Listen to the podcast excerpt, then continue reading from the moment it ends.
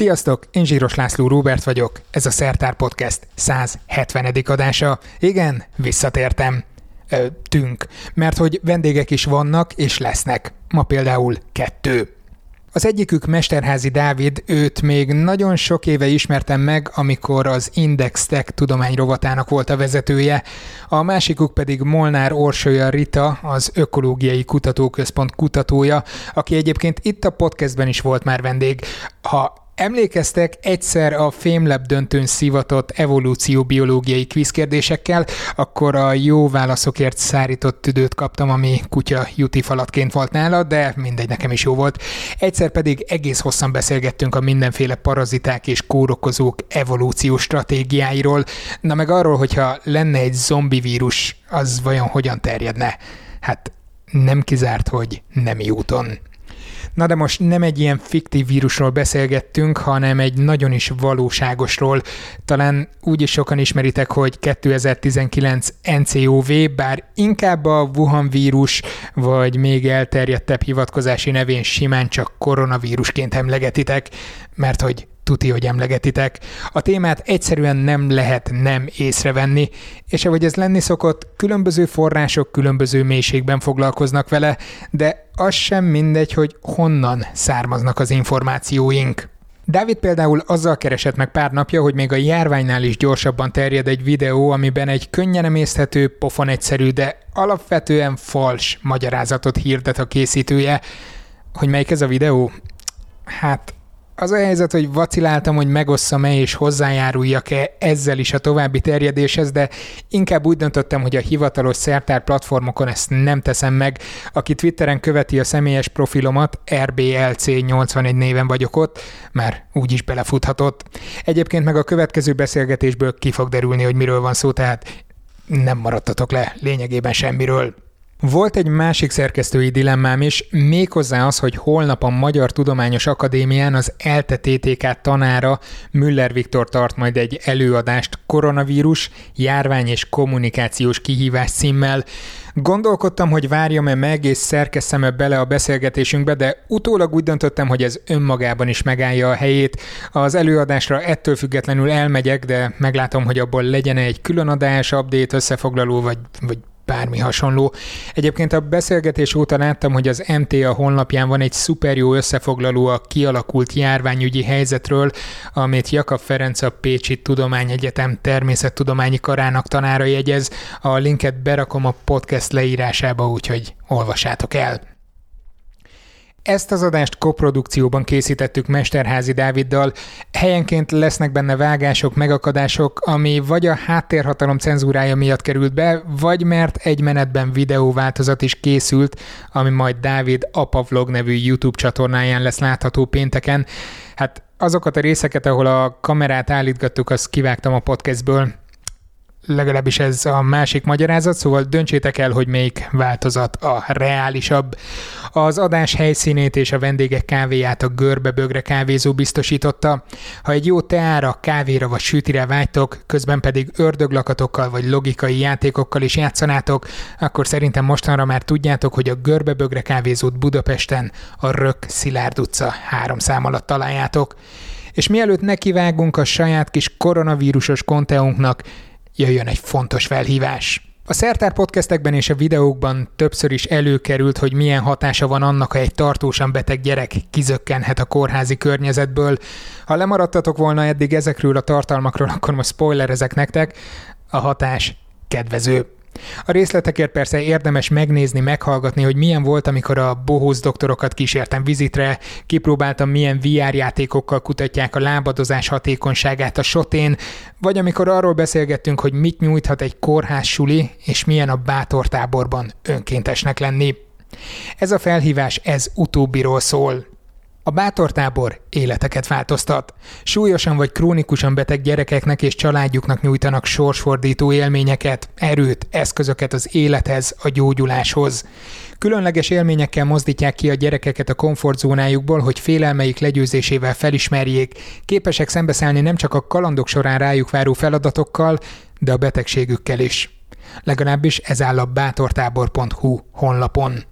Én viszont több embert is ismerek személyesen, akik éveken keresztül dolgoztak ott önkéntesként, vagy ahogy ők hívják magukat, cimboraként. És amikor pár éve egy foglalkozást vittem a táborba, élőben is láttam megvalósulni azt, amit a bátor táborak küldetésében megfogalmazott. Ezt a missziót viszont önkéntesek nélkül nem tudnák teljesíteni. Éppen ezért minden évben toborzást tartanak, hogy a különböző feladatokra megtalálják a legmegfelelőbb embereket. Az idén február 9-ig jelentkezhettek a bátortábor.hu oldalon. A pontos linket természetesen megtaláljátok a podcast leírásában. Ha más nem, csak nézzetek szét, milyen lehetőségek vannak. Lehet, hogyha ti épp nem, egy ismerősötök megtalálhatja a neki tetsző feladatot. Szóval hajrá, lendő cimborák! És most kezdjük a mai fő témánkat. Azért gyűrtünk itt ma össze, gyűrtünk, gyűltünk. mert hogy úristen kitört a koronavírus járvány. Először gondolkodtam azon, hogy foglalkozunk a témával, vagy ne, várjuk-e meg azt, amikor már mindent tudunk, és akkor tényekre lehet tökéletesen támaszkodni. Viszont, igen, erre hajlottam volna, viszont Dávid átküldött nekem egy videót, ami először csak őt húzta fel, majd engem, majd pedig Orsinak is átküldtük, úgyhogy közös örjöngésben töltünk, törtünk ki. Keverem ezeket az R meg elbetűket.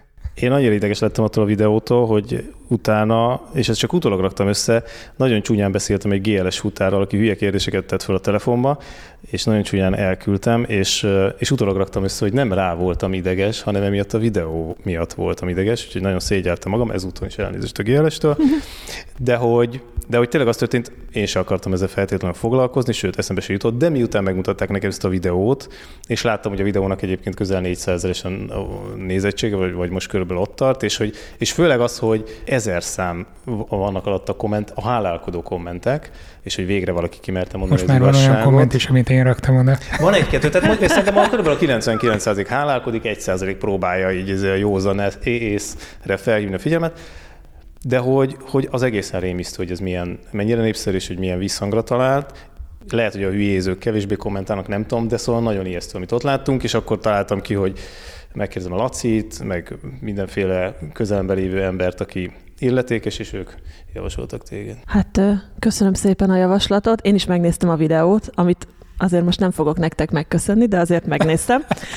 Öm, én Hát én, én most nem mondom, hogy, hogy felhúztam magam rajta, végignéztem, tehát ez, ez azért becsületemre legyen mondva. Öm, nekem így ezt tényleg úgy tudnám megfogalmazni, hogy azért a Lacival már leveleztem párszor, és te tudod, hogy mindig ott van az e-mailemben, így szeretem azt az idézetet, hogy little knowledge is dangerous. És ez, ez szerintem egy tökéletes példája. Tehát, hogy azt nem lehet mondani, hogy az illető rosszat akar bárkinek, de hogy ez a, ez a tipikus téves információkból kialakuló spekulációból kialakuló paranoia, és ugye az tény, ezt, azt azért is az előbb ö, néztem Lacira, hogy, hogy talán akkor hívja össze, mikor már mindent tudunk a vírusról.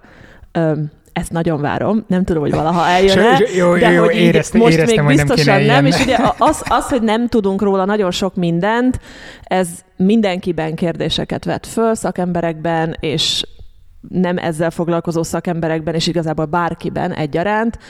És ugye akkor, az ilyen... akkor helyesbíthetek, tehát azt az időpontot akartam megvárni, amikor sokkal átfogóbb ismereteink vannak az adott vírusról, a terjedés módjáról, a lappangási időszakról, az átadás módjáról, stb. stb., hogy akkor azzal együtt kiegészítve lehessen. Um, meg, meg lehet várni szerintem, jó, ez, ez tényleg ez az én sajátos szakmai szemléletem, meg lehet várni, csak minek?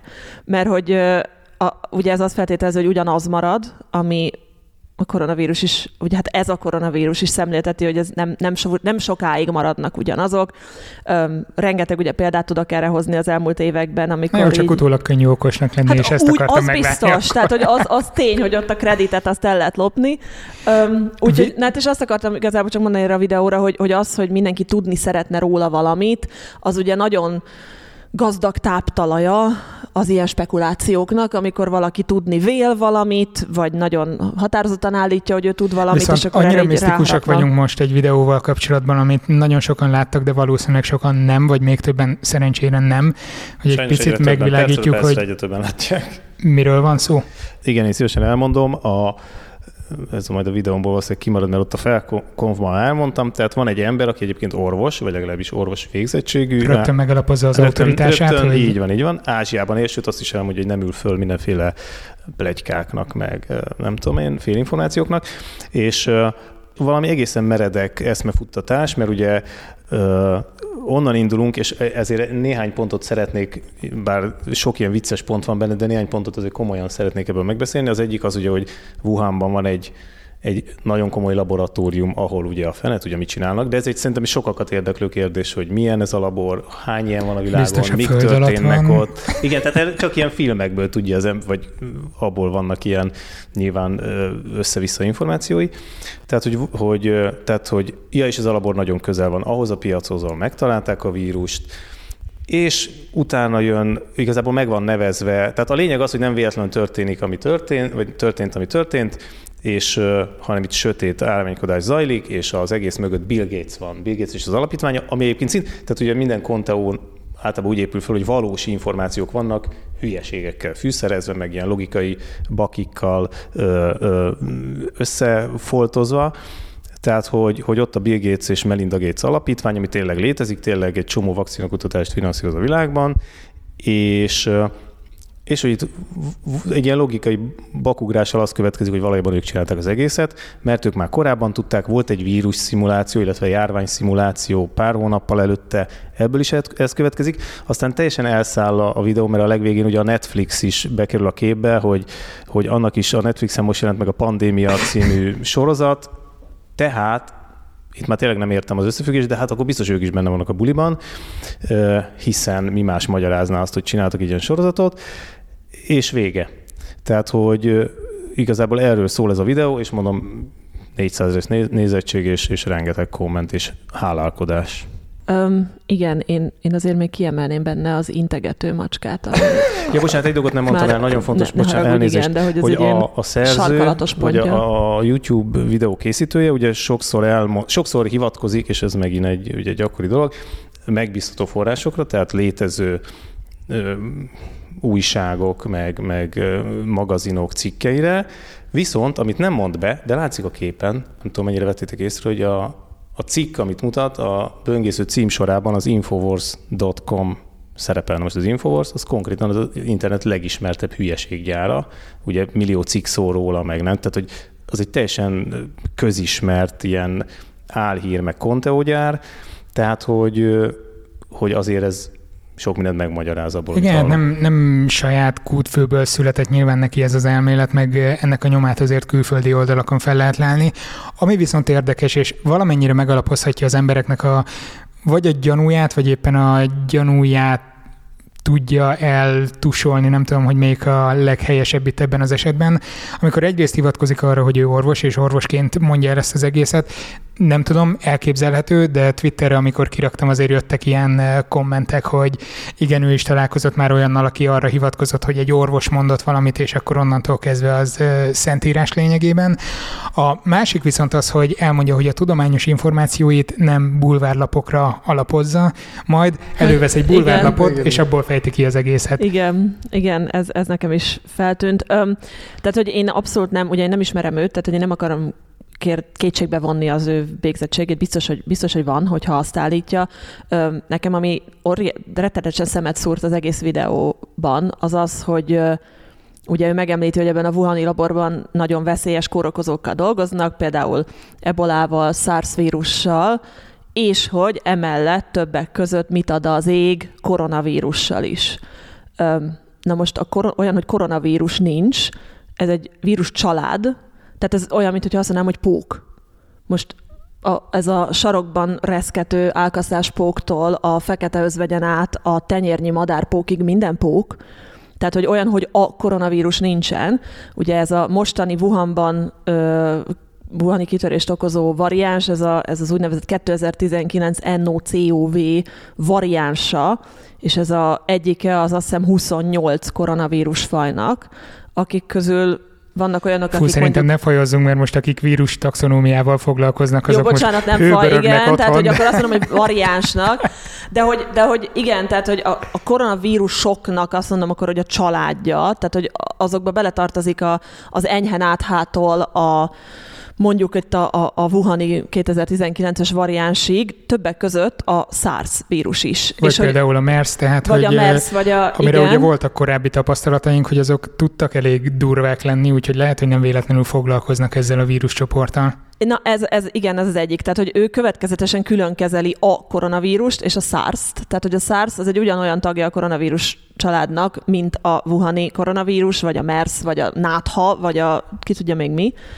És, és akkor a másik az az, amikor a végén azt hiszem, hogy azt fejtegetjük, hogy a állati kórokozók történelmében még nem volt olyan, hogy azok Nagyon ritka. nagyon ritka, hogy, hogy a állatról emberről átfertőző kórokozók, azok emberről emberre terjednek, és akkor így nem tudom, tehát hogy jó, lehet, hogy én annyira nem vagyok ebben művelt, de hogy én így ültem az ágyon, és én csak így tizet tudtam felsorolni az elmúlt médiából, tehát hogy, hogy azért ez így, így nem igaz. Tehát, hogy a... Hát mondjuk már például, tehát ott volt a hív, nem? Tehát az is egy ilyen Hát, volt. de annál sokkal egyszerűbb például A szerintem az, kedvenced a Zika. a, a Zika, A Zika. az ebola, a madárinfluenza, a sertésinfluenza, a SARS, ha már itt tartunk, tehát hogy, hogy ez, ezek mind olyan dolgok, amik, amik ugyanazokon az emlős fajokon találtuk meg őket, és aztán átfertőztek emberre, és aztán embert emberről fertőznek. Most az, hogy mennyire könnyen, vagy mondjuk az inkubációs idő alatt is fertőznek, abban persze már van variancia, de hogy ez így egyszerűen nem igaz, hogy állatról érkező kórokozók,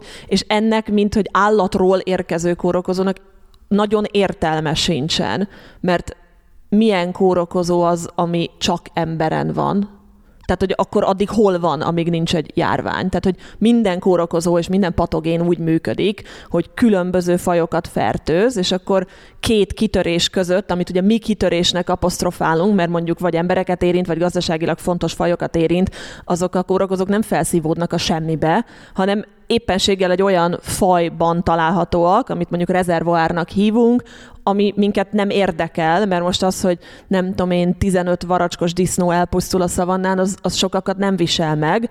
Az, hogy utána behordozzuk a safari parkokon keresztül a sertésinfluenzát, azt már észrevesszük, de hogy, vagy bocsánat, a sertéspest is, de hogy a, a sertés pestis kórokozója az nem a, a semmiből lesz, és a semmibe megy tovább, hanem az addig is van valahol. Tehát, hogy igazából nem, nem érdemes elkülöníteni a, a állatot és embert fertőző, és csak embert fertőző kórokozókat. Az egy dolog, hogy vannak olyanok, amik mondjuk, amiktől az állat is tüsszög, és van egy olyan, amitől az állat nem tüsszög, csak az ember tüsszög. Most ezt így nagyon lebutítva, de hogy minden kórokozónak több gazdája van, nincs olyan, akinek csak az ember. Így van, és ez nagyon jó, hogy mondod ezt a rezervoár fajtát, hogy nem véletlenül fektettek akkora energiát mondjuk a denevérvírusoknak a kutatásába, jó ideje. Voltak is kritikák, emlékszem, most nem tudtam utána nézni, de emlékszem ilyen hozzászólásokra valahol, amikor volt erről valami cikk, hogy minek kell a denevérek vírusait kutatni, hogy vannak ennél fontosabb dolgok is. Na most ilyenkor azért kiderül az, amikor potenciálisan mondjuk denevérről átkerülhet emberre, vagy denevérről egy köztes gazdán keresztül átkerül emberre. Tehát itt azért ez elég jelentős lehet, hogy mondjuk megnézzük-e, hogy hogy viselkedik egy vírus akkor, amikor éppen nem az emberben vagy haszonállatban van. Bocsánat, ez azt is jelenti, hogy akkor ezzel így a tudományon nagyon nem foglalkozik, tehát hogy ez sűrűn előfordul, sőt ugye a TED- TEDx-es előadásodban volt, hogy gyakorlatilag egyre sűrűbben fordul elő, és hogy, és hogy ez, ez nem egy olyan dolog, ami kutatandó, vagy, vagy, vagy amivel foglalkozni kellene, hanem foglalkozzunk a, a terjedésével, meg a megállításával, de ez egy teljesen normális dolog, és egyre többször lesz ilyen, hogy ilyen járványok megjelennek. Öm, ez egy teljesen normális dolog, tehát hogy, hogy evolúciós és ökológiai szempontból ez egy, ez egy abszolút normális dolog. Öm, mondjuk azt mondom, hogy így néhányaknak, de hogy ezzel nagyon is foglalkozni kell. Tehát, hogy öm, mi, mi valahogy tényleg azt próbáljuk elérni, ugye nagyon sokszor van az, hogy, hogy azt gondolják, hogy nem tudom, mondjuk orvosoknak a szerepében szeretnénk tetszelegni. Tehát, hogy onnantól kezdve, hogy megtörténik egy kitörés, és, és megvannak a, az első betegek, öm, mi olyan sokat nem tudunk tenni, mert mi nyilvánvalóan nem vagyunk orvosok, nem tudjuk őket kezelni, a vakcinafejlesztés az ugye a virológusok és egyebeknek a dolga. Mi abban tudunk segíteni, hogy, hogy ennek a terjedési mintázatoknak a, a megjósolásában, vagy az előre, előre prediktálásában milyen tényezők játszanak szerepet. Tehát, hogy mi mindig azt szoktuk mondani így a kollégákkal, hogy a, a nekünk akkor kell a nyomába szegődni egy kórokozónak, amikor a járvány véget ér. Mert, mert onnantól kezdve az a kórokozó valahova eltűnik a szemünk elől, addig, amíg x éven belül újra felbukkan. Tehát ugye a Lacinak az ikával szoktam példálózni, de hogy bármivel példálozhatnék, tehát lehetne a SARS, a MERS, a korona, az ebola, a influenza, bármi. Tehát, hogy, hogy az ikánál is ugye úgy működtek a dolgok, hogy 2015-ig senki nem tudta, hogy létezik ez a vírus, így néhány elvetemült emberen kívül. Holott 2007-ben, 8-ban, 13-ban különböző területeken, Afrikában, Ázsiában mindenhol volt kitörés, de ugye mindegyik után az volt, mint a brazil után is, hogy oké, okay, elmúlt, vége van.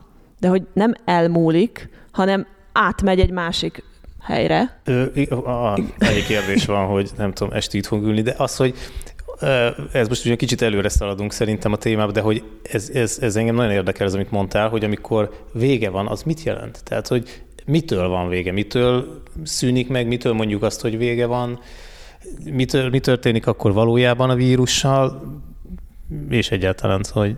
Amikor ugye vége van egy járványnak, az azt jelenti, hogy a, a, a, az addig ismert eseteknek vagy ugye meggyógyultak belőle, vagy sajnálatos módon mondjuk belehaltak, és hogy az újabb eseteknek a száma csökkenni kezd, és egy idő után megvan ennek egy bizonyos határértéke, hogy mennyi idő után nincs újabb eset. Na most ez azt jelenti, hogy ha nincs újabb eset, ez majdnem gyakorlatilag minden kitörésnél igaz, hogy azért nincs újabb eset, mert valamilyen módon sikerült korlátok közé szorítani a terjedést emberről emberre. Tehát ugye ebola esetén karantént vonnak, Wuhanban is karantént vonnak, most már leállítják a kínai járatokat, tehát hogy, hogy valamilyen módon sikerül meggátolni az emberről emberre történő terjedést. De Ez... akkor az azt jelenti, hogy abban a populációban ott kitombolja magát a vírus, tehát amit tud elér, akit tud elér, és aztán akik meghalnak, szegények meghalnak, akik kigyógyulnak, azok szerencsére kigyógyulnak, és akkor így ennyi volt. Igen, tehát hogy ugye minden terjedésnél azt kell igazából nézni, hogy a potenciális gazdák azok milyen matematikai valószínűséggel találkoznak még nem fertőzött gazdákkal. Tehát ugye a kórokozók így működnek, hogy fertőzöttről ugranak a fertőzöttre. És ugye ha azt mondjuk, hogy akkor ezt a szót használjuk, hogy kitombolja magát egy populációban, ez azt jelenti, hogy abban a lakosságban, mit tudom én, Wuhan akármelyik negyedében, rettenetesen megnő a betegeknek az aránya. Ez viszont azt is jelenti, hogy a kórokozónak rettenetesen megemelkedik a potenciális új gazdákkal való találkozási valószínűsége, mert mivel sokkal több beteg van, sokkal több beteg sokkal több helyre el tudja vinni, és sokkal több másik gazdával tud kapcsolatba kerülni. És ezek lehetnek házi állatok, ezek lehetnek bármilyen mit tudom én, bemutatóra tartott vadállatok, ezek lehetnek egy mit tudom én, egy denevér, ami megharapja, egy szúnyog, ami megcsípi, egy poloska, egy ágyi poloska, egy bármi. Öm, és ugye akkor azt mondod, igen, tehát hogy kitombolja, tehát ugye itt két kimenetel van, mivel ugye ez ellen a vírus ellen még nincsen se vakcina, se gyógyszer, ugye vannak, akik belehalnak, és vannak, akiknek az immunrendszere legyőzi. Viszont addigra, mire ez a folyamat lejátszódik, hogyha sikerült ezt keretek közé szorítani, egy nagyon-nagyon szerencsés és elég valószerűtlen eset az, hogy a vírus nem talál magának másik gazdát. Ezt én egy la- zárt laboratóriumban tudom elképzelni, tehát egy olyan, nem tudom, Mila Jovovicsos helyzetben, hogy akkor mindenkit lezárunk valahova, bezárjuk, és akkor nem tudom, egy maradhat Battle Royale, és aki kijön, az már egészséges. Wuhanban nyilvánvalóan nem ez fog történni, tehát hogy ott a vírus akárhonnét is jött, valószínűleg fog magának találni egy másik gazdát. És szerintem itt van egy, egy elég nagy félreértés ezekkel a kórokozókkal szemben. Tehát, hogy nagyon sokan gondolják azt, hogy egy kórokozó az egy gazda fajhoz alkalmazkodik. Ugye innen jön ez az elnevezés, hogy emberek kórokozói, állatoké, kutyáé, macskáé, mit tudom én. Most a kórokozók azok nem egy fajhoz alkalmazkodnak. Tehát a kórokozót nem érdekli, hogy annak a valaminek négy lába van, vagy két lába van, vagy hosszú farka van, vagy hosszú füle van, vagy mit tudom én. A kórokozóknak bizonyos élettani körülményekre van szükségük. Ezt most ha nagyon-nagyon le akarom butítani, akkor azt mondom, hogy a maláriának szüksége van egy ehető vérsejtre. És ahol ő azt megtalálja, ott meg fog élni, Mert, mert nekik ez ugyanolyan forrás, mint nekünk. Tehát most az ember sem azt mondom, hogy a nem tudom, szavannához alkalmazkodott. Az embernek szüksége van ételre, szüksége van vízre, szüksége van napfényre, szüksége, hőmérsékletre, és ahol ezeket a körülményeket megtalálja, ott meg fog élni. És ezek ugyanígy működnek. Tehát, hogy ennek a kórokozónak szüksége van egy valamire, ahol ő azt megtalálja, abba át fog menni, legyen ez akárhol. Viszont az, hogy egy kórokozó és egy gazdasejt találkozzon egymással, és hatékonyan fertőzni tudjon, ahhoz szükség van egyfajta kompatibilitásra.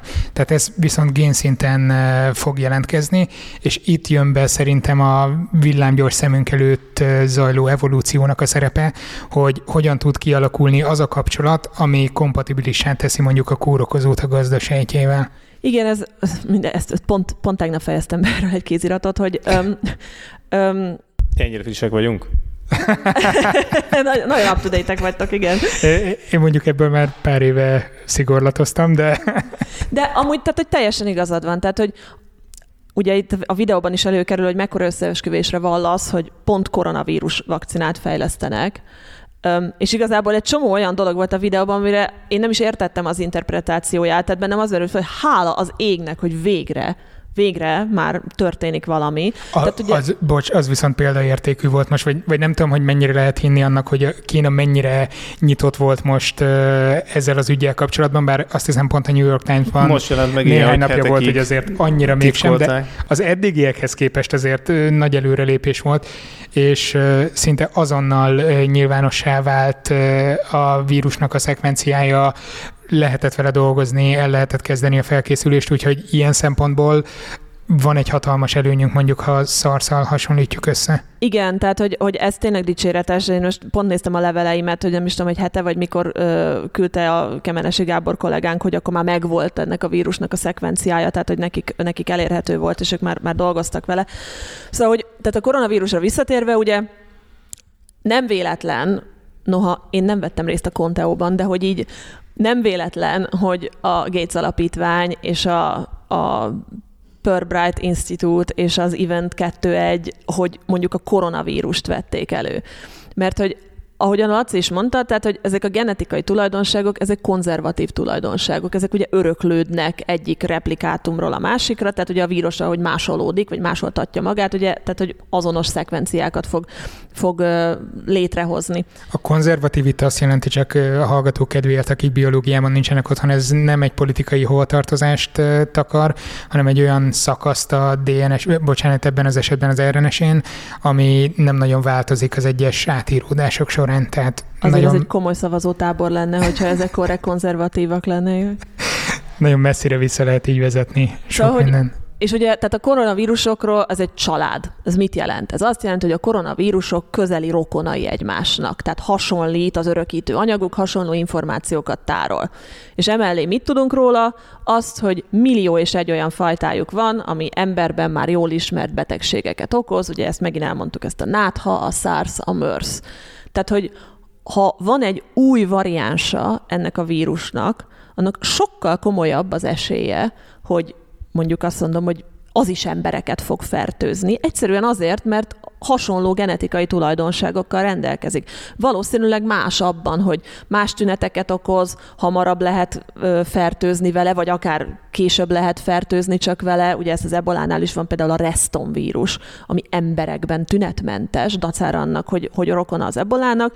Nekünk mi rezervoáraiként funkcionálunk, és ez majmokban idéz elő olyan tüneteket, mint nálunk az ebola másik négy verziója, amiket előidéz. Tehát, hogy ezek nagyon közeli rokonai egymásnak, és ugye ennek a konzervatív, vagy, vagy sokak által úgymond so, olyasmi, mint sokan osztoznak, ez az egyik tipikus tulajdonság, ami ilyen konzervatív szokott lenni, hogy milyen igényei vannak, akkor így mondom. És hogy azok az igényeket ugyanaz a gazdafaj be fogja tölteni közelrokon faj, vagy vírusoknál. Tehát nem véletlen, hogy a koronavírus az, amit szerintem itt elővettek, mert a koronavírusnak azt hiszem, hogy az embert fertőző variánsaiból még a Wuhani előtt talán már 6-8-at ismertünk, ami, ami laboratóriumban nyilván volt tartva. Tehát, hogy nyilvánvaló, vagy hát én is azt mondanám, hogy nem az ilyen, nem tudom, egy szemritkaságot fogom elővenni, hanem azt, aminek van egy komoly potenciája arra, hogy, hogy ez a következő változat is embereket fog fertőzni.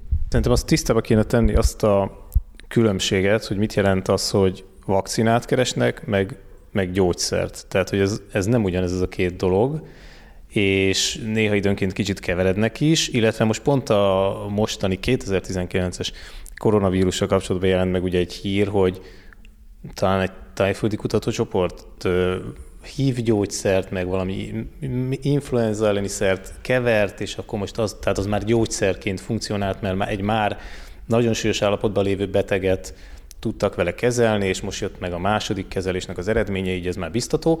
De hogy mi a különbség a kettő között? Mert ugye egy csomószor valójában nincs gyógyszer, tehát vakcina van, gyógyszer nincs, és ha valaki elkapta, akkor vagy szerencséje van, vagy nem. Tehát a, a vakcina, mint olyan, azt általában megelőzésre szokták adni. Ugye előfordulnak olyan esetek is, amikor közvetlenül a fertőzés után mit tudom én például, amikor azt, azt hiszem, hogy a szlávik doktor mesélte, hogy amikor megfertőződött valaki ebola vírussal, és tudták a pontos időpontját, hogy mikor történt ez a baleset a laborban, akkor ő rögtön utána megkapta az ebola vakcinát. A vakcina az arról szól, hogy az immunrendszert felkészítjük egy kórokozó érkezésére. Na most ezt azért lehet felkészíteni rá mondjuk a fertőzés után még rövid ideig, mert akkor a kórokozó még nem szaporodott el olyan mértékben, és akkor gyakorlatilag én ezt úgy szoktam a hallgatóknak magyarázni, hogy a vakcina az úgy néz ki, hogy megmutatunk egy körözési plakátot az immunrendszernek, és akkor az immunrendszer azt megmézi, lemásolja, lezajlanak ezek az immunfolyamatok, és akkor gyakorlatilag azt fogja tudni keresni, amit mi megmutattunk neki, tehát ez egy picit hatékonyabbá teszi azt, hogy amikor megtalálja, amikor megtörténik a fertőződés, akkor reagáljon rá. A gyógyszer, mint olyan, az célirányosan magát a kórokozót támadja. Tehát ez lehet egy antivirális szer, ami a vírusnak a bármilyen úton, módon történő replikációját, vagy sokszorozódását gátolja.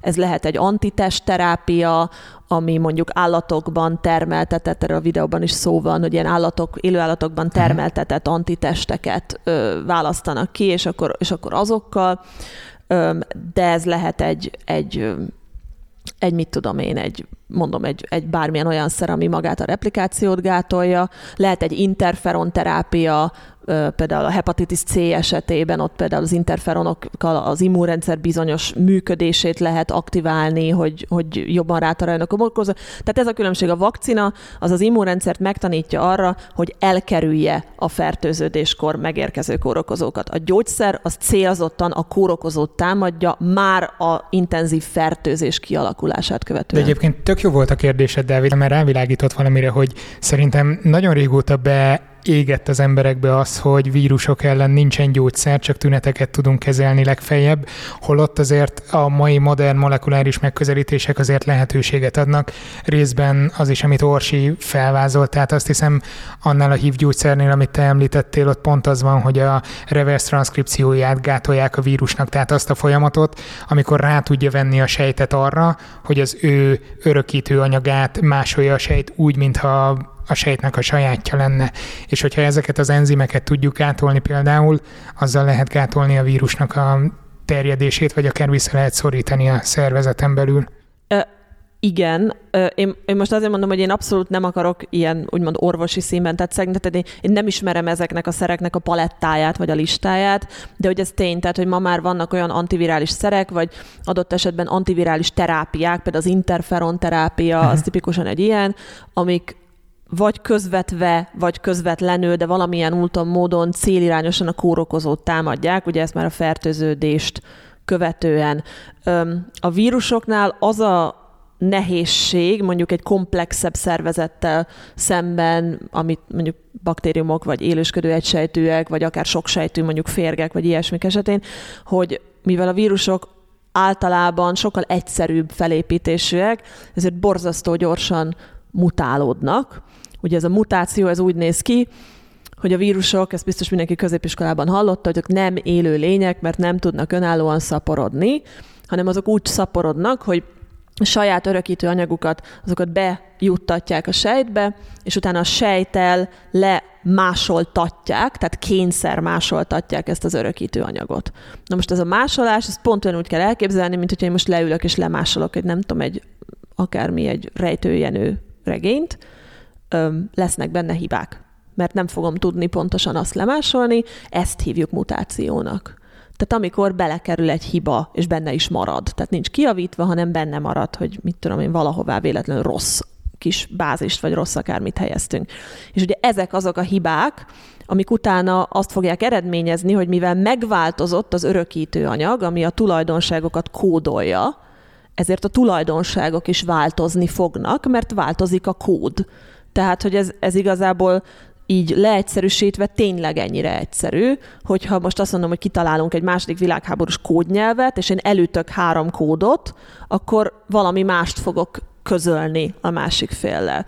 És ugye a vírusoknál ez borzasztó gyorsan történik, tehát hogy ott mondjuk mondjuk egy sejtnek a széteséséig készül pár millió ilyen replikátum, míg mondjuk a baktériumoknál a csúcstartók, azok mondjuk 20 perc alatt tud egyet osztódni. Tehát egy sokkal gyorsabb ezeknek az úgynevezett generációs idejük, és ugye, hogyha sokkal rövidebb idő alatt sokkal több másolatot készítek, abban sokkal nagyobb az esélye, hogy lesz egy, vagy kettő, vagy tíz, vagy száz, vagy akárhány olyan, a, biztos, hogy lesz tíz száz olyan, ami nem működik és szétesik, de a spektrum másik oldalán lesz 10 vagy 100 olyan, ami máshogy működik, és akkor mondjuk új tünetei vannak, és akkor az Zika hirtelen kisfejűséget okoz, és a, az ebolának hirtelen megváltozik a mortalitása, és a mit tudom én, és hirtelen kitol a spanyol nátha. Tehát, hogy ezek mind ilyen dolgok, hogy egyszerűen, és vagy, vagy buhamban előbukkan egy új koronavírus. Tehát az új koronavírus attól különbözik a többi koronavírustól, hogy más az örökítő anyaga, mert valahol megváltozott. A, a híres járványoknál az utóbbi években, már hívről most hallottunk, hogy ott van gyógyszer, de a a madár influenzánál, meg nem tudom, a SARS-nál, ezeknél lett aztán gyógyszer, vagy ezek egyszerűen így elhaltak, illetve, hogy hallottuk, átköltöztek? A madár influenzánál ott,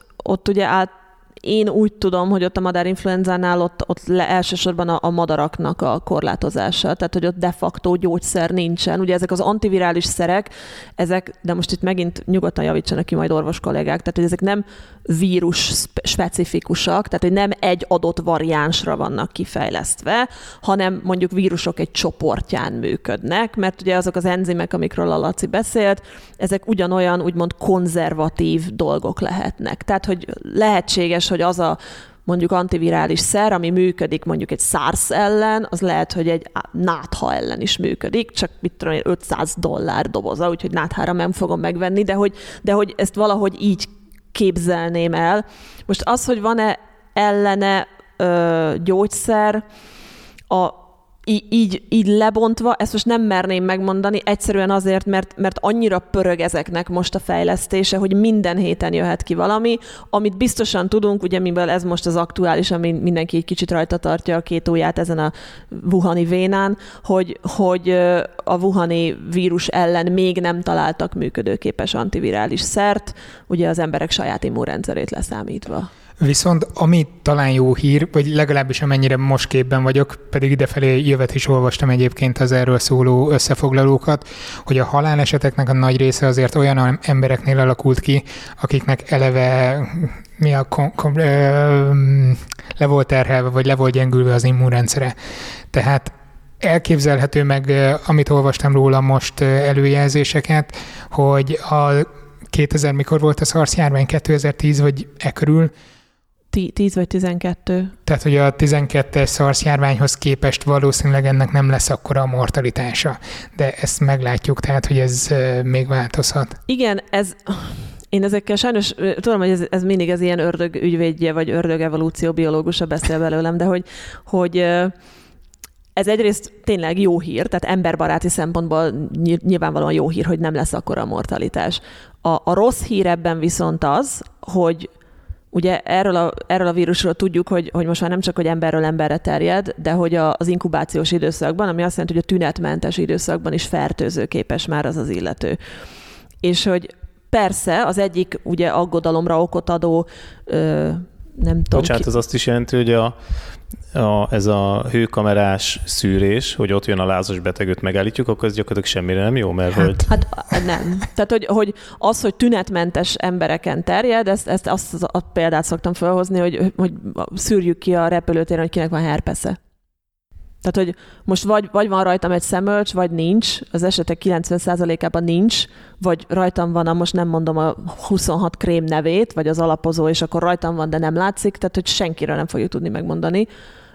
Ugye ezért van az, hogy innen jövő járatokat törölnek, onnan jövő járatokat törölnek, tehát nem azért, mert mindenki fertőzött, hanem ez a, nem, nem tudom, ezt a mesterlövészeknél olvastam valahol, hogy, hogy, hogy egy a sniper bit behind every blade of grass. No, but any blade of grass. Tehát, hogy, hogy, hogy igen, hogy, hogy nem, nem mindenki fertőzött, hanem bárki az lehet, ami egy sokkal veszélyesebb dolog szerintem. És, és, na és csak, hogy visszatérjek, tehát, hogy nem a, az az egyik aggodalomra akot adó Tény, hogy igen, ugye behortozzák olyanok, akik mondjuk jobb egészségi állapotban vannak, fiatalabbak, és mondjuk kiheverik egy csúnya tüdőgyulladással, és utána átfertőznek időseket, fiatalokat, gyerekeket, csecsemőket. Bemegy a nagymama meglátogatni Igen. az unokáját a kórházba, aki tüdőgyulladásra van, hazajöttünk a külföldi nyaralásból, na akkor gyorsan összejön a család. Hát De meg sze... gondolj bele, hogyha van egy vírus, az neki nagyon nem érdeke, hogy rögtön kinyírjon mindenkit. Tehát ha nagyon-nagyon brutális, akkor nem tudják továbbadni az emberek, nem? Hát, ha meg van, akiben csak enyhébb tüneteket okoz, akkor sokkal könnyebben tud terjedni Igen, is. de azért a vírus azért addig nem megy el, hogy ezen, ezen elgondolkodjon. Tehát, hogy nem, nem kell gondolkodnia, tehát hogyha véletlenül egy olyan durva variáns alakul ki, hogy nem tud tovább menni, akkor az gyorsan, világos, gyorsan világos, tehát hogy igen, tehát nem úgy gondoltam, ennek... hogy ő otthon ül aztán Világos, hát ugye az ebola, mint olyan, például az egy, erre egy jó példa, tehát az egy annyira agresszív, igen, igen magas mortalitással rendelkező, jó, mondjuk a variánsok különböznek, de mortalitással rendelkező fertőzés, hogy ugye annak, tehát az kicsit saját farkába harapva megnehezíti a kijutást. Ennek a, a Wuhan vírusnak szerintem evolúciós szempontból az az egyik nagyon komoly veszélye, hogy tünetmentes emberekkel átjut olyan lakos, vagy olyan populációkba, olyan városokba, ahol még nincsenek fertőzöttek, és ezzel nem azt jelenti, hogy akkor minden nagymama és minden csecsemő, nem tudom, veszélybe kerül, hanem azt jelenti, hogy a vírusnak egy elképesztő új, nem tudom, terület nyílik, ahol sok ezer és millió szorosan fog tudni elkezdeni replikálódni és másolódni, és ugye ez megint matematika, tehát minél inkább növelem a másolatoknak a számát, teljesen függetlenül attól, hogy most az beteg belehal vagy nem hal bele, annál nagyobb esélye van, hogy megint kijön belőle egy új variáns. Tehát ugye pontosan, hogy ha erre visszatérek az influenza vírusra, minden évben van influenza járvány, és minden évben kell kapnunk influenza oltást. És nem azért, mert a nagy tesó összeesküdött, hogy ez tartja életben a magyar gazdaságot, hogy influenza oltásokat adunk el, hanem mert az influenza vírus annyit változik egy év alatt, és olyan új változatok jelennek meg, ami ellen az előző oltás hatástalan, sőt, minden évben vannak nem egy és nem kettő oltott, influenza ellen oltott ember, aki influenzás lesz, mert egy másik variáns találja meg. Tehát itt ennek a matematikai veszélye az, ami szerintem elképesztően veszélyes, hogy kikerül egy olyan közösségbe, ahol a felrobbanás azt jelenti, hogy annyi variánst és változatot tud létrehozni, amiből megint visszamegyek, bármi lehet. De ez mit jelent a kezelés vagy a megelőzés szempontjából? Tehát tegyük fel, hogy kijut, vagy hogyha tünetmentesen is fertőz, akkor nagyon valószínű, hogy már kijutott, vagy szóval, hogy már nagyon sok emberben ott van, és ha emiatt ugye még több verziót tud létrehozni, akkor az mit jelent? Tehát, hogy akkor a korábban kifejlesztett vakcina már nem fog hatni, vagy a, vagy a gyógyszer nem lesz elég jó, vagy a, vagy a, vagy a vagy változik a mortalitás, vagy szóval, hogy mi, mire lehet, kicsit most belementünk a jóslásba, de hogy te mire számítasz ezzel Hát ebben a sorrendben. Okay. Tehát, hogy ezt is komolyan mondom, tehát ebben a sorrendben. Tehát, hogy ugye a vakcina kifejlesztése az amennyiben előlt kórokozókkal csinálják, tehát az ugye azt jelenti, hogy egy előlt vírus van a vakcinában. Ugye a vírusok úgy néznek ki, hogy van egy ilyen kis kör alakú, amit mindenhol látunk, ez az ilyen, amit korona, ugye innen kapta ez a nevét ez a család, hogy egy ilyen kis gömb, amiről ilyen bütykök állnak le, az egy fehérje burok és abban benne van az örökítő anyag. Na most ugye egy előtt kórokozó az úgy néz ki, hogy az örökítő anyagot azt eltávolítják, vagy roncsolják, úgy, hogy a vírusnak csak a fehérje része kerül be, ami teljesen ártalmatlan ugye emberi szervezetben, viszont arra tökéletes, hogy az immunrendszer készítsen róla egy nagyon alapos felmérést, és utána felismerje az azonos, az ilyen jellegű vírusokat. Na most ez ugye azt jelenti, hogy én veszek valahonnét egy mintát, mondjuk nem tudom, Fülöp-szigetekről, vagy akárhonnan, készítek abból a mintából egy előtt kórokozó törzset, amit én laboratóriumi körülmények között felszaporítok, lemásolok, vakcinát állítok elő belőle, és azt mondjuk beadom neked, akinek az immunrendszere megtanulja, hogy oké, okay, ezt kell fölismerni. És akkor vársz két hónapot, és elutazol akárhova, ahová azóta kijutott a kórokozó, és annyit változott a felszíne, hogy az immunrendszer hiába nézegeti a körözési plakátot, nem úgy néz ki. És, és nem reagál rá. És, hogy, és ehhez tényleg nem kell messze mennünk. Tehát, hogy... Vagy legalábbis, legalábbis elkezd reagálni rá, csak az alatt rengeteg idő eltelik. Tehát, hogy itt ezzel van még egy probléma, hogy amikor bekerül a vírus a szervezetbe, akkor mint egy idegen dolgot a szervezet azonnal elkezdi támadni, megkeresi azokat a lehetőségeket, hogy hogyan tud ellene védekezni. Ha gyorsan megtalálja, akkor nincsen nagy gond. Ha nem, akkor viszont nagy problémák lehetnek. Igen, tehát hogy ugye az immunrendszernek mindegy két része van, és ugye ez az adaptív immunrendszer az, aki ezeket a lenyomatokat készíti az ismeretlen behatolókról, és aztán ezt a lenyomatot, mikor megtalálta, tehát amikor megtalált egy olyan molekulát a saját sejtjein, a receptorok között, ami ezt az adott új betalakodót képes valamilyen úton, módon felismerni, tehát hogy olyan alakú, mint ez a betalakodó, akkor azt az eladott molekulát, amit most mindegy, hogy antitestnek hívunk, vagy, vagy akárhol van, ö, azt sokszorosítja, és azt úgymond körbe küldi a sejtek között, hogy felismerjék. De hogy ez egy idő, tehát hogy az adaptív immunrendszernek a, a működésbe lépési ideje az átlagosan egy hét. Most egy hét alatt már akármi és bármi is történhet. Tehát, hogyha most csak annyit mondok, hogy mondjuk a veszettség, tehát a veszettség emberben nem azért halálos, mert az immunrendszerünk nem találja meg, hanem mire már megtalálja késő. Tehát ezért van az, hogy ugye mondjuk egy veszett kutya harapás, akkor az embernek végig kell menni a teljes veszettség elleni oltáson, mert hogy ott ebben az esetben pontosan azért adjuk be az előtt kórokozót az immunrendszernek, hogy hamarabb kapcsoljon, mint hogy a veszettség vírusa már annyira felszaporodott volna a szervezetben. És hogy, és hogy ez itt a veszély, hogy, hogy, hogy egyszerűen annyit változik a vírus, mert annyi terepe és annyi lehetősége van változni, hogy nem fogjuk tudni tartani vele a lépést. És ez a nagy terep egyébként visszavezet ez a Conteóhoz, vagy ahhoz, hogy ez hogyan működhet, vagy végig ez zakatol most bennem, hogy amikor megnéztem, hogy ez a fickó miről beszélt, Ázsiába szakadt Tam, azt hiszem ez a... Nem biztos, hogy kell reklámoznunk, de... Ja, bocsánat. Tehát... Nem, de jogos, mert hogy persze illik megjelölni a forrás, csak én is sokat gondolkodtam, hogy belinkeljem, ne linkeljem, de azt hiszem nem fogom. Igen. Így is látják el. Egyébként Twitteren mondták, hogy volt, aki már jelentette, hogy eh, Conteo terjeszt, úgyhogy én az a baj, hogyha ezt, hogy meglegyen. Az a baj, hogyha ezt leszedik, akkor ez csak eh, validálja, hogy hát, bármit mondunk, valójában aki összeesküvést akar látni, az pontosan tudja, hogy minket kifizet, úgyhogy nem lesz gond. Na mindegy, szóval visszatérve erre, ez egy nagyon nagy probléma, amit nagyon régóta ismerünk. Tehát az emberek beköltöznek a városokba, el kell látni ezt a rengeteg embert élelmiszerrel, többek között hússal. Mi csinálunk nagy állatfarmokon, már nem Orwell értelemben, de nagy állatfarmokon állítunk elő élelmiszert, nagy koncentrációban vannak egy helyen azonos fajú, genetikailag szinte teljesen egyező egyedek, hatalmasan jó terepe van különböző kórokozóknak, hogy ott végbe menjenek ezek a mutációk. Hol vannak az emberek? Nagyvárosokban, koncentráltan, egymáshoz közel, tehát hogy ezt a folyamatot azért nagyon-nagyon régóta lehet nyomon követni,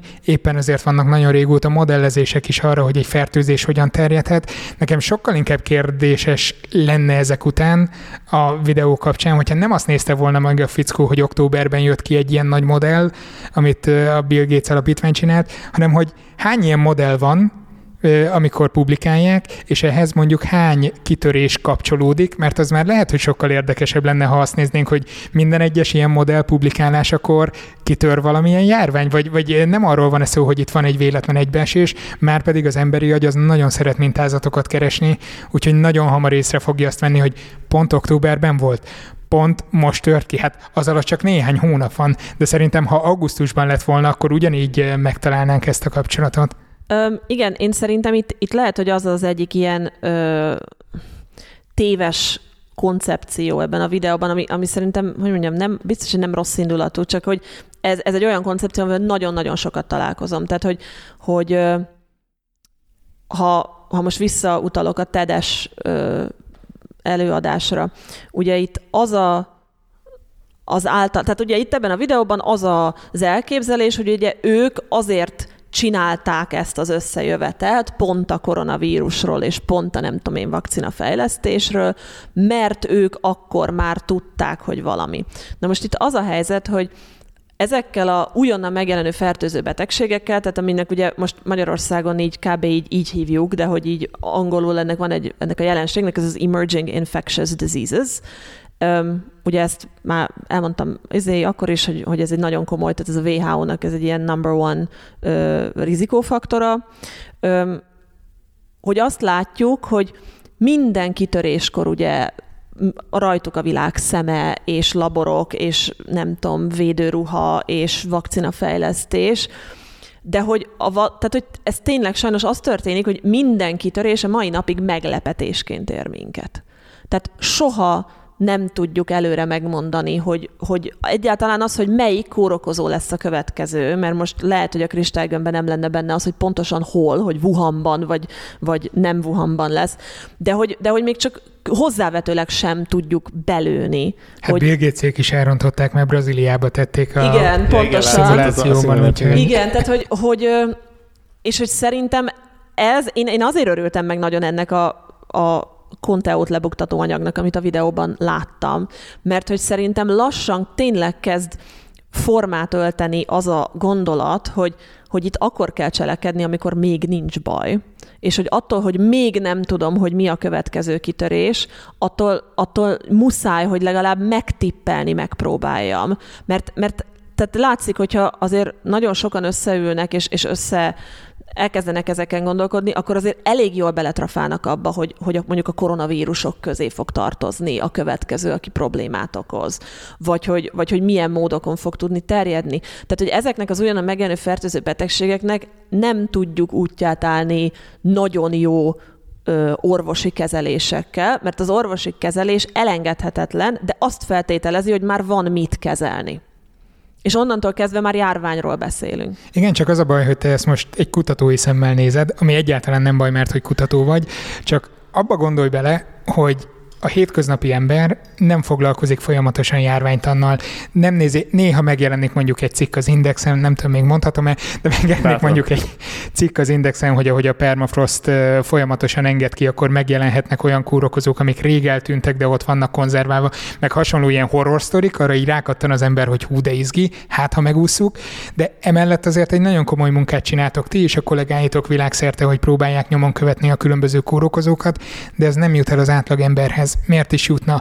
Viszont amikor kitör egy ilyen járvány, sokkal egyszerűbb egy ilyen könnyen emészhető, alapvetően nagyon fals információt benyelni, hogy lám, októberben volt egy ilyen nagy modell publikációja, biztos ezzel van összefüggésben. Nem lehet felvetni, hogy már a 60-as években voltak nagy világra kiterjedő modellek különböző járványok terjedéséről, és ennek az egész tudománytörténeti vonatkozását végigvezetni.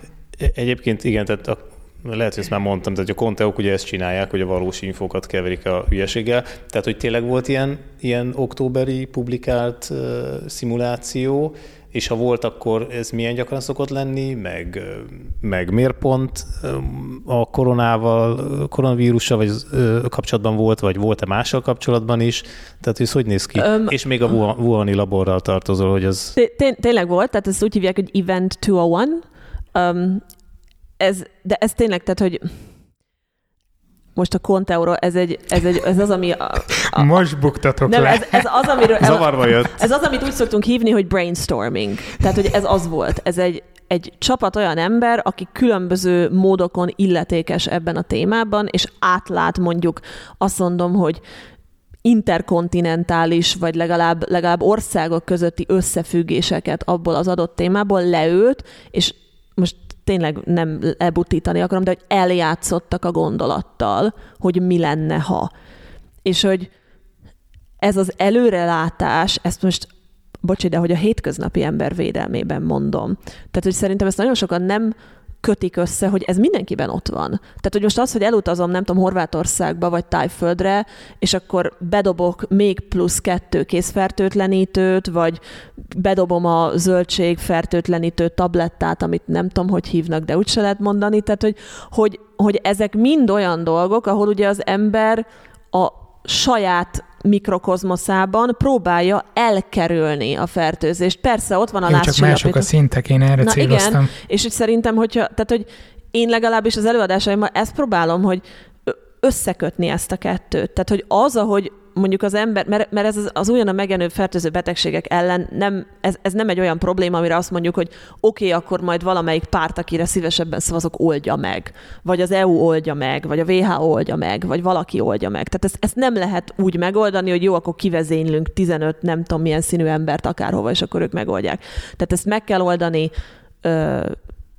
tényleg a döntéshozói szinten, meg kell oldani kutatói szinten, gazdasági szinten és egyéni szinten is. Tehát most teljesen mindegy, hogy milyen irányelveket és poliszikat hozok, hogyha az egyéni, nem tudom én, ember nem bírja megérteni, hogy miért megyen Na de hát pont ezért és veszélyes, mert, mert hogy egy ilyen konteó nem, mert hogy, hogy eleve bizalmatlanságot szül persze, a persze. többi szinttel szemben, és emiatt viszont nagyon nehéz lesz betartani mondjuk az utasításokat. Persze, csak hát azért nem tudom, mert, mert most akár, akár Conteo miatt most jó, nem azt mondom, hogy mindegy, de hogy ha most a Conteo miatt veszik fel a maszkot, vagy, vagy amiatt, mert azt mondjuk, hogy ez egy evolúciós folyamat, a lényeg, hogy felvették a maszkot, ez egy folyamat, tehát hogy ez időbe telik, amíg a többség nek ugye át lehet adni ezt az információt, nem utolsó sorban amiatt, mert hogy ezt ugye már mindenféle fórumokon, meg fémlebelken is így mondtuk, hogy, hogy még mindig ott van a fal a tudományos és a nem tudományos közönség között. Tehát, hogy a, a kutatók azok még a mai napig most már nyilvánvaló, hogy kezd ugye lebomlódni, meg mit tudom én, tehát hogy kezd azért enyhülni ez a folyamat, tehát hogy nekem is azért van punksérom, hogy kicsit így oszlassam ezt az ilyen nézetet. Hogy... Pedig utálod. Ah, igen, de hogy ez egy ilyen, ez, ez, a jó ügyért van, de hogy, hogy tehát, hogy azért még mindig benne van az emberekben, vagy az, hogy jó van, okos emberek költik az adófizetők pénzét, és akkor izé, mit érdekel az engem, vagy pedig az, ami szerintem tényleg a szomorúbbik, hogy nem, nem nagyon mennek rá tudományos hírekre, vagy tudományos eredményekre, mert, mert bennük van az, a, az az elgondolás, hogy úgyse fogom érteni. Tehát, hogy ez úgyis mély tudomány, ez nekem úgyse való, úgyis csak valakik okoskodnak, tehát, hogy megvan ez, és hogy, és hogy ez szerintem ez egy eszenciális része annak, hogy bármilyen preventív folyamat működjön. Azon nem fogunk tudni segíteni, hogy a konteók lényege, hogy egyszerű virágmagyarázatok, tehát hogy a valóság az rettentesen bonyolult, egy konteó meg ott van Bill Gates, vagy a biciklisták, vagy a fiatalok, vagy a hosszúajok, vagy a szabadkőművesek, és akkor ők a felelősök, és ez tök egyszerű. Igen, csak szerintem ez olyan dolog, hogy te, teljesen mindegy, hogy mennyire bonyolult egy kutatás, ezt, ezt egy nagyon egy tényleg nagyon-nagyon jó nevű professzortól hallottam még annó Brazíliában, amikor ott voltunk, és totál igaza van. Tehát azt mondja, hogy az a kutatás, aminek nem lehet elmondani az üzenetét 10 percben egy taxisofőrnek, ott valami gond van, és ebben teljesen igaza van. Tehát, hogy teljesen mindegy, hogy mennyi szaktudás, mennyi komplexitás, mennyi lineáris modell áll egy kutatásnak a hátterében, a, én úgy gondolom, hogy nekünk, mint kutatóknak kutya kötelességünk azt az üzenetet elmondani olyan nyelven, a, amin, amin mindenki meg tudja érteni, mert, mert anélkül bármilyen eredményre jutunk, most lehet ez a relativitás elmélet megcáfolása, az a, a harci lovunk lesz, amit velünk együtt eltemetnek. És, és akkor annyi volt. Ez ilyen jó zárszó, vagy még van kérdésed? Nem, van, mert az a baj, hogy nagyon jó zárszó lenne, csak hogy, és nem akarok túl sokat foglalkozni ezzel a videóval, de van benne pár pont még, amit szerintem lehet, hogy érdekli az embereket, tehát hogy ez a Wuhani jó, jó, jó. labor, hogy hogy kell egy ilyet elképzelni, mit csinálnak, ott tényleg csak ilyen film élményeink vannak ezzel kapcsolatban. Megtörténhet-e az, amit ez a videó sugall, ugye, hogy hát közel volt a húspiachoz, tehát hogy biztos, hogy onnan szabadult ki, illetve hát nyilván ha szándékosan szabadították ki, akkor meg nem is kell, hogy közel legyen egyébként, de mindegy, tehát ne keressük a, a, a, a Igen, logikát. ráadásul ezt azóta, mintha cáfolták is volna, hogy nem feltétlenül ott a húspiacról indult ki, mert hogy, de hogy oké. Okay. Vannak erre utaló jelek, hogy... De hogy hogy kell egy ilyet elképzelni? Nem tudom, te jártál ilyenbe? Hogy... Öm, én jártam egy olyanban, ami most... Te is? Ja, akkor te is. A, akkor csak én ami nem most, tudom. Tehát én abban jártam, ami Pécset van. Húha. Sejtettem, hogy ebből egy huha lesz. Tehát, hogy... De van 40 ilyen hermetikusan záró légzsilip, és utána lefertőtlenítenek, és mesztelenre kell vetközni, és elégetik a ruhádat, és nem Tehát, tudom. hogy itt, itt vannak több rétegű vegyvédelmi ruha, ezt, itt most tényleg nem akarok okoskodni, ezt, ezt a Kemenesi Gábor sokkal jobban tudná, de hogy tehát van 40 réteg vegyvédelmi ruha, ennek külön levegőztető rendszere van, ami a levegőt is zárt rendszerbe vezeti el, zárt rendszerbe szűri, zárt rendszerben tárolja, tehát hogy az sincs, hogy kitüsszentem a SARS vírust a Petri csészéből, és akkor kiröpül a nem tudom légkondin, tehát hogy, hogy ilyen nincsen.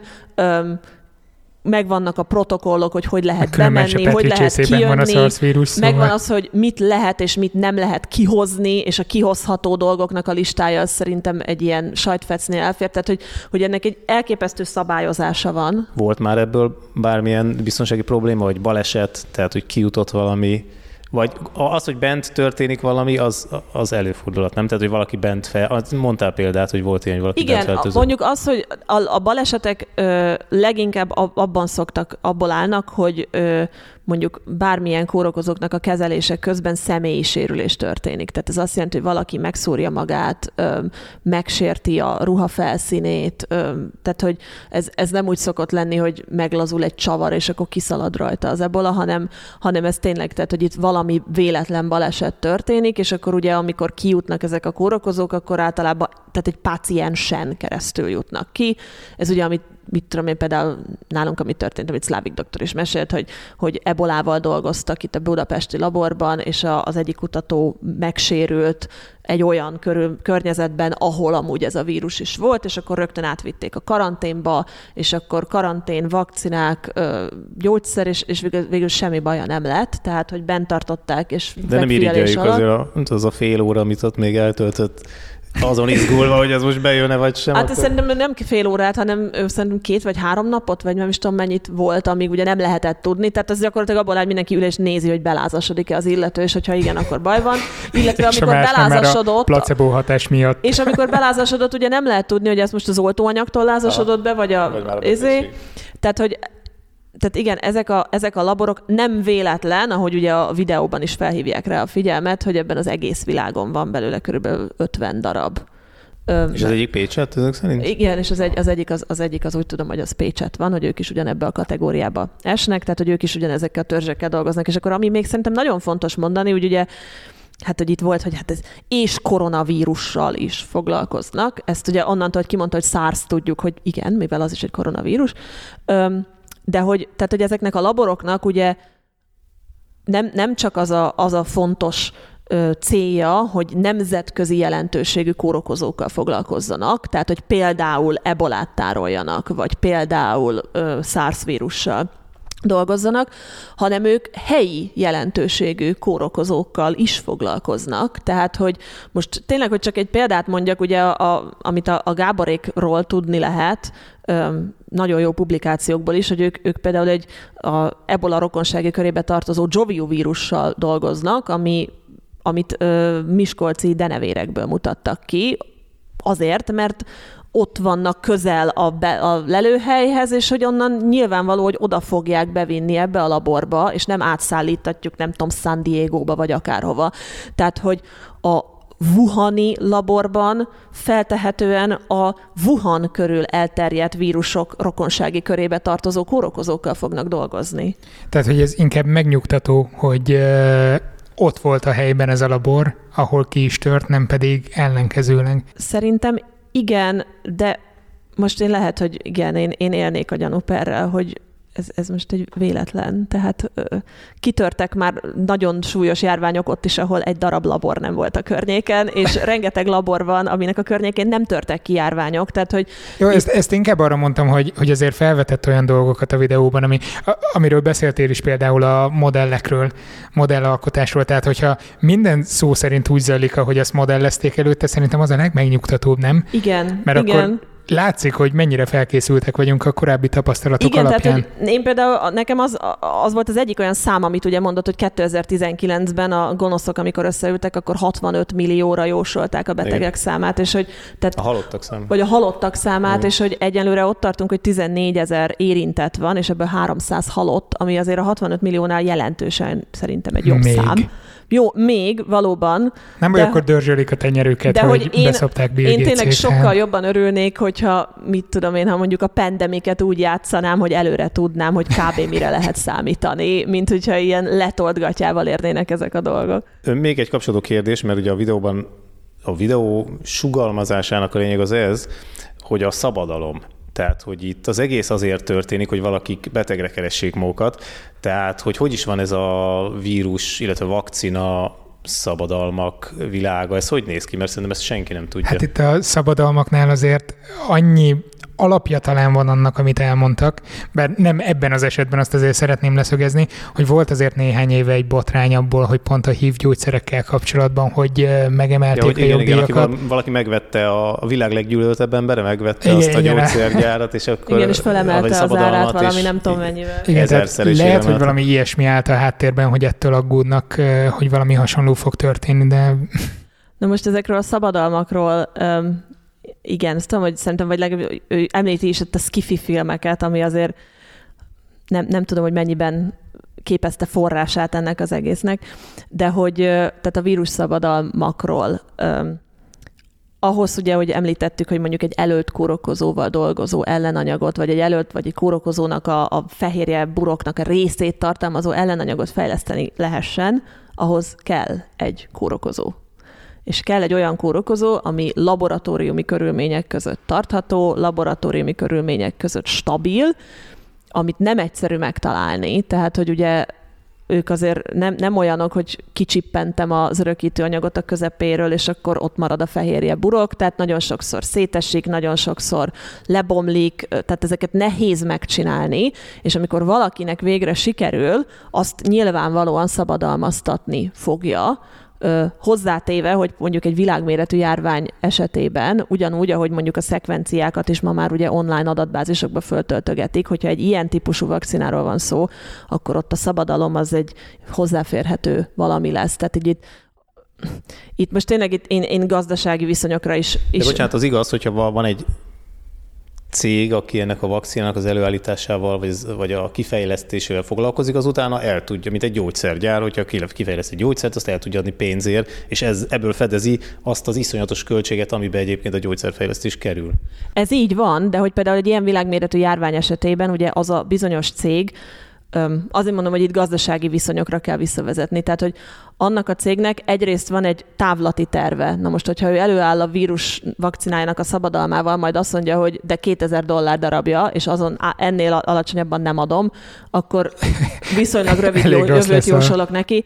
A, a, a másik pedig az, hogy mondjuk ha azt mondom, hogy tessék, a Wuhani labor a Conteónak megfelelően előáll ezzel a szabadalommal, vagy a Bill Gatesnek a, az intézete előáll ezzel a szabadalommal. Tehát ahhoz, hogy valaki hosszú távon tudjon bármiből keresni, az kell egy fizetőképes kereslet, már pedig a 65 millió ember meghar a világon, ez viszonylag vissza fog esni.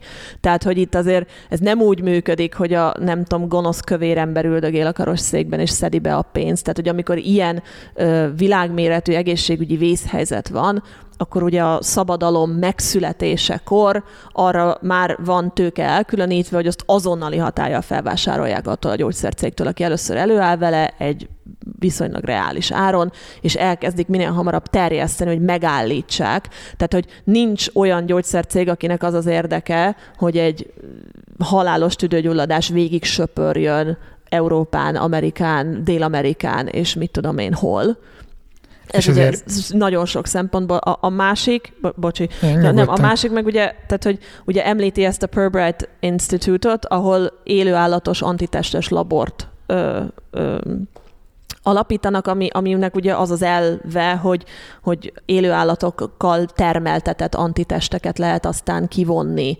vérmintákból, és akkor ezeket lehet a betegek kezelésére használni ez megint egy olyan dolog, hogy ahhoz, hogy az állat, ő nem fog nekem puszira antitestet termelni, tehát az nekem be kell oltanom őt egy kórokozóval, amire ő termel nekem egy antitestet, amit én ki tudok választani belőle, és ez megint, tehát hogy nem tudok lepkehálóval Wuhan vírusokat fogni, tehát nekem ahhoz kell egy olyan vírus törzs, ami laboratóriumban életképes, amit tudok tárolni, amit tudok szállítani, ami stabil, és ami kiváltja ezt a válaszreakciót az adott állatfajból, vagy kísérleti állatból ahhoz, hogy nekem az antitest termelés az ugye működjön. Tehát ugye ahhoz, hogy mondjuk egy stabil ellátmány legyen, akár, mondjuk ebből az akármilyen antitestből, ahhoz nekem kell egy stabil ellátmány abból a kórokozóból. Már nem tudom, mit akartam mondani. Ja, ja so- igen, hogy azért az ilyen nagy világjárványoknál azért megvan a hagyománya annak, hogy hogy azért elsősorban nem a kapzsiság szokott szerepet játszani, és ennek szerintem a legszebb példája volt annak idején Szalk meg Szabin, amikor a gyermekbénulás elleni vakcinát, illetve a szabincseppek szabadalmáról lemondtak, tehát Ennyi. Igen, tehát hogy ez biztos, hogy tehát az, igen, az, az nem állítom, hogy aki először meg fogja találni ennek a vírusnak a vakcináját, az, az annak nem lesz ez egy marha jó PR. Um, amúgy, hogyha megtalálják, akkor azért tényleg bőven érdemelnek némi kreditet. Ja, akkor azért örüljünk. De hogy igen, tehát hogy azért, az, azért ez nem lesz egy kis dolog, de hogy ez, ez mindenkinek a jól felfogott érdeke, hogy ez ne abban nyilvánuljon meg, hogy és akkor most minden milliós összegekbe fog kerülni, és ha most nincs eltéve nem tudom mennyi pénzem, akkor, akkor is elpusztulok a kórházi ágyamon, tehát hogy ez nem így, ez nem így fog működni. Hála Istennek, és ez egy szuper jó végszó, ugyanis ki leszünk hajítva innen, ugyanis be van foglalva a terem. Most már csak a Netflixet magyarázd, de légy szíves. De még egy gyors kérdés Én belefér még nem természetesen, láttam, hogyha... de amint megnéztem, elmagyarázom. Nekem a, a zombik esetén volt egy ilyen összeesküvés elméletem, hogy, hogy valaki tudja, hogy jön a zombi vírus, és akkor a Laci gyorsan csinált is egy podcastet erről, ö, és, hogy, és hogy megtanítanak minket, hogy hogy kell zombikat túlélni. De hogy nem jött be, Sajnos, még, még, még pedig igen. hirtelen fel fog ugrani majd a És arra is volt egy hosszú Netflix sorozat, ugye? Igen, hát. de hát aztán azt is behalt, így a nem tudom, hanyadik évad Én után. Én bírtam végignézni. Hát, ha lenne éppen, akkor lehet, hogy akkor mégis csak ez, ez a szerep. A Chernobyl sorozat is sokkal jobban ment volna, szerintem, ha lett volna ott rögtön utána egy atombaleset. Lehet, hogy azt is ők Igen. csinálták. Én egyébként lehet, hogy a Netflix helyében valamit azért robbantanék valahol, mielőtt mondjuk a második évad kijön belőle. Nem adunk ötleteket, viszont köszönöm szépen, hogy itt voltatok. Nektek hallgatóknak pedig köszönöm szépen a figyelmet, a helyszínt a Görbebögre kávézónak, a jelképes Patreon előfizetés pedig a patreon.com per szertár oldalon a szertárhoz anyagilag is hozzájárulóknak. Szertáros tartalmakkal találkozhatok ezen a néven YouTube-on, Instagramon vagy Facebookon is. Kifejezetten Szertár podcast pedig Soundcloudon, Spotify-on, iTunes-on vagy azon a podcast alkalmazáson, amit egyébként is szívesen használtok. Ha még nem tettétek, iratkozzatok fel és értékeljétek az adásokat, ez segít abban, hogy minél több emberhez eljussanak. A mai beszélgetésből egy videós változatot is láthattok majd Mesterházi Dávid Apavlog című YouTube csatornáján. Ha kérdésetek, felvetésetek van, a báziskukat szertár.com címre várom a leveleiteket. Egy hét múlva egy másik témával jövök vissza, ha csak nem lesz addig még egy kis kiegészítése a Wuhani koronavírusos témához. Legyen szép hetetek, sziasztok! Ez a műsor a Béton közösség tagja.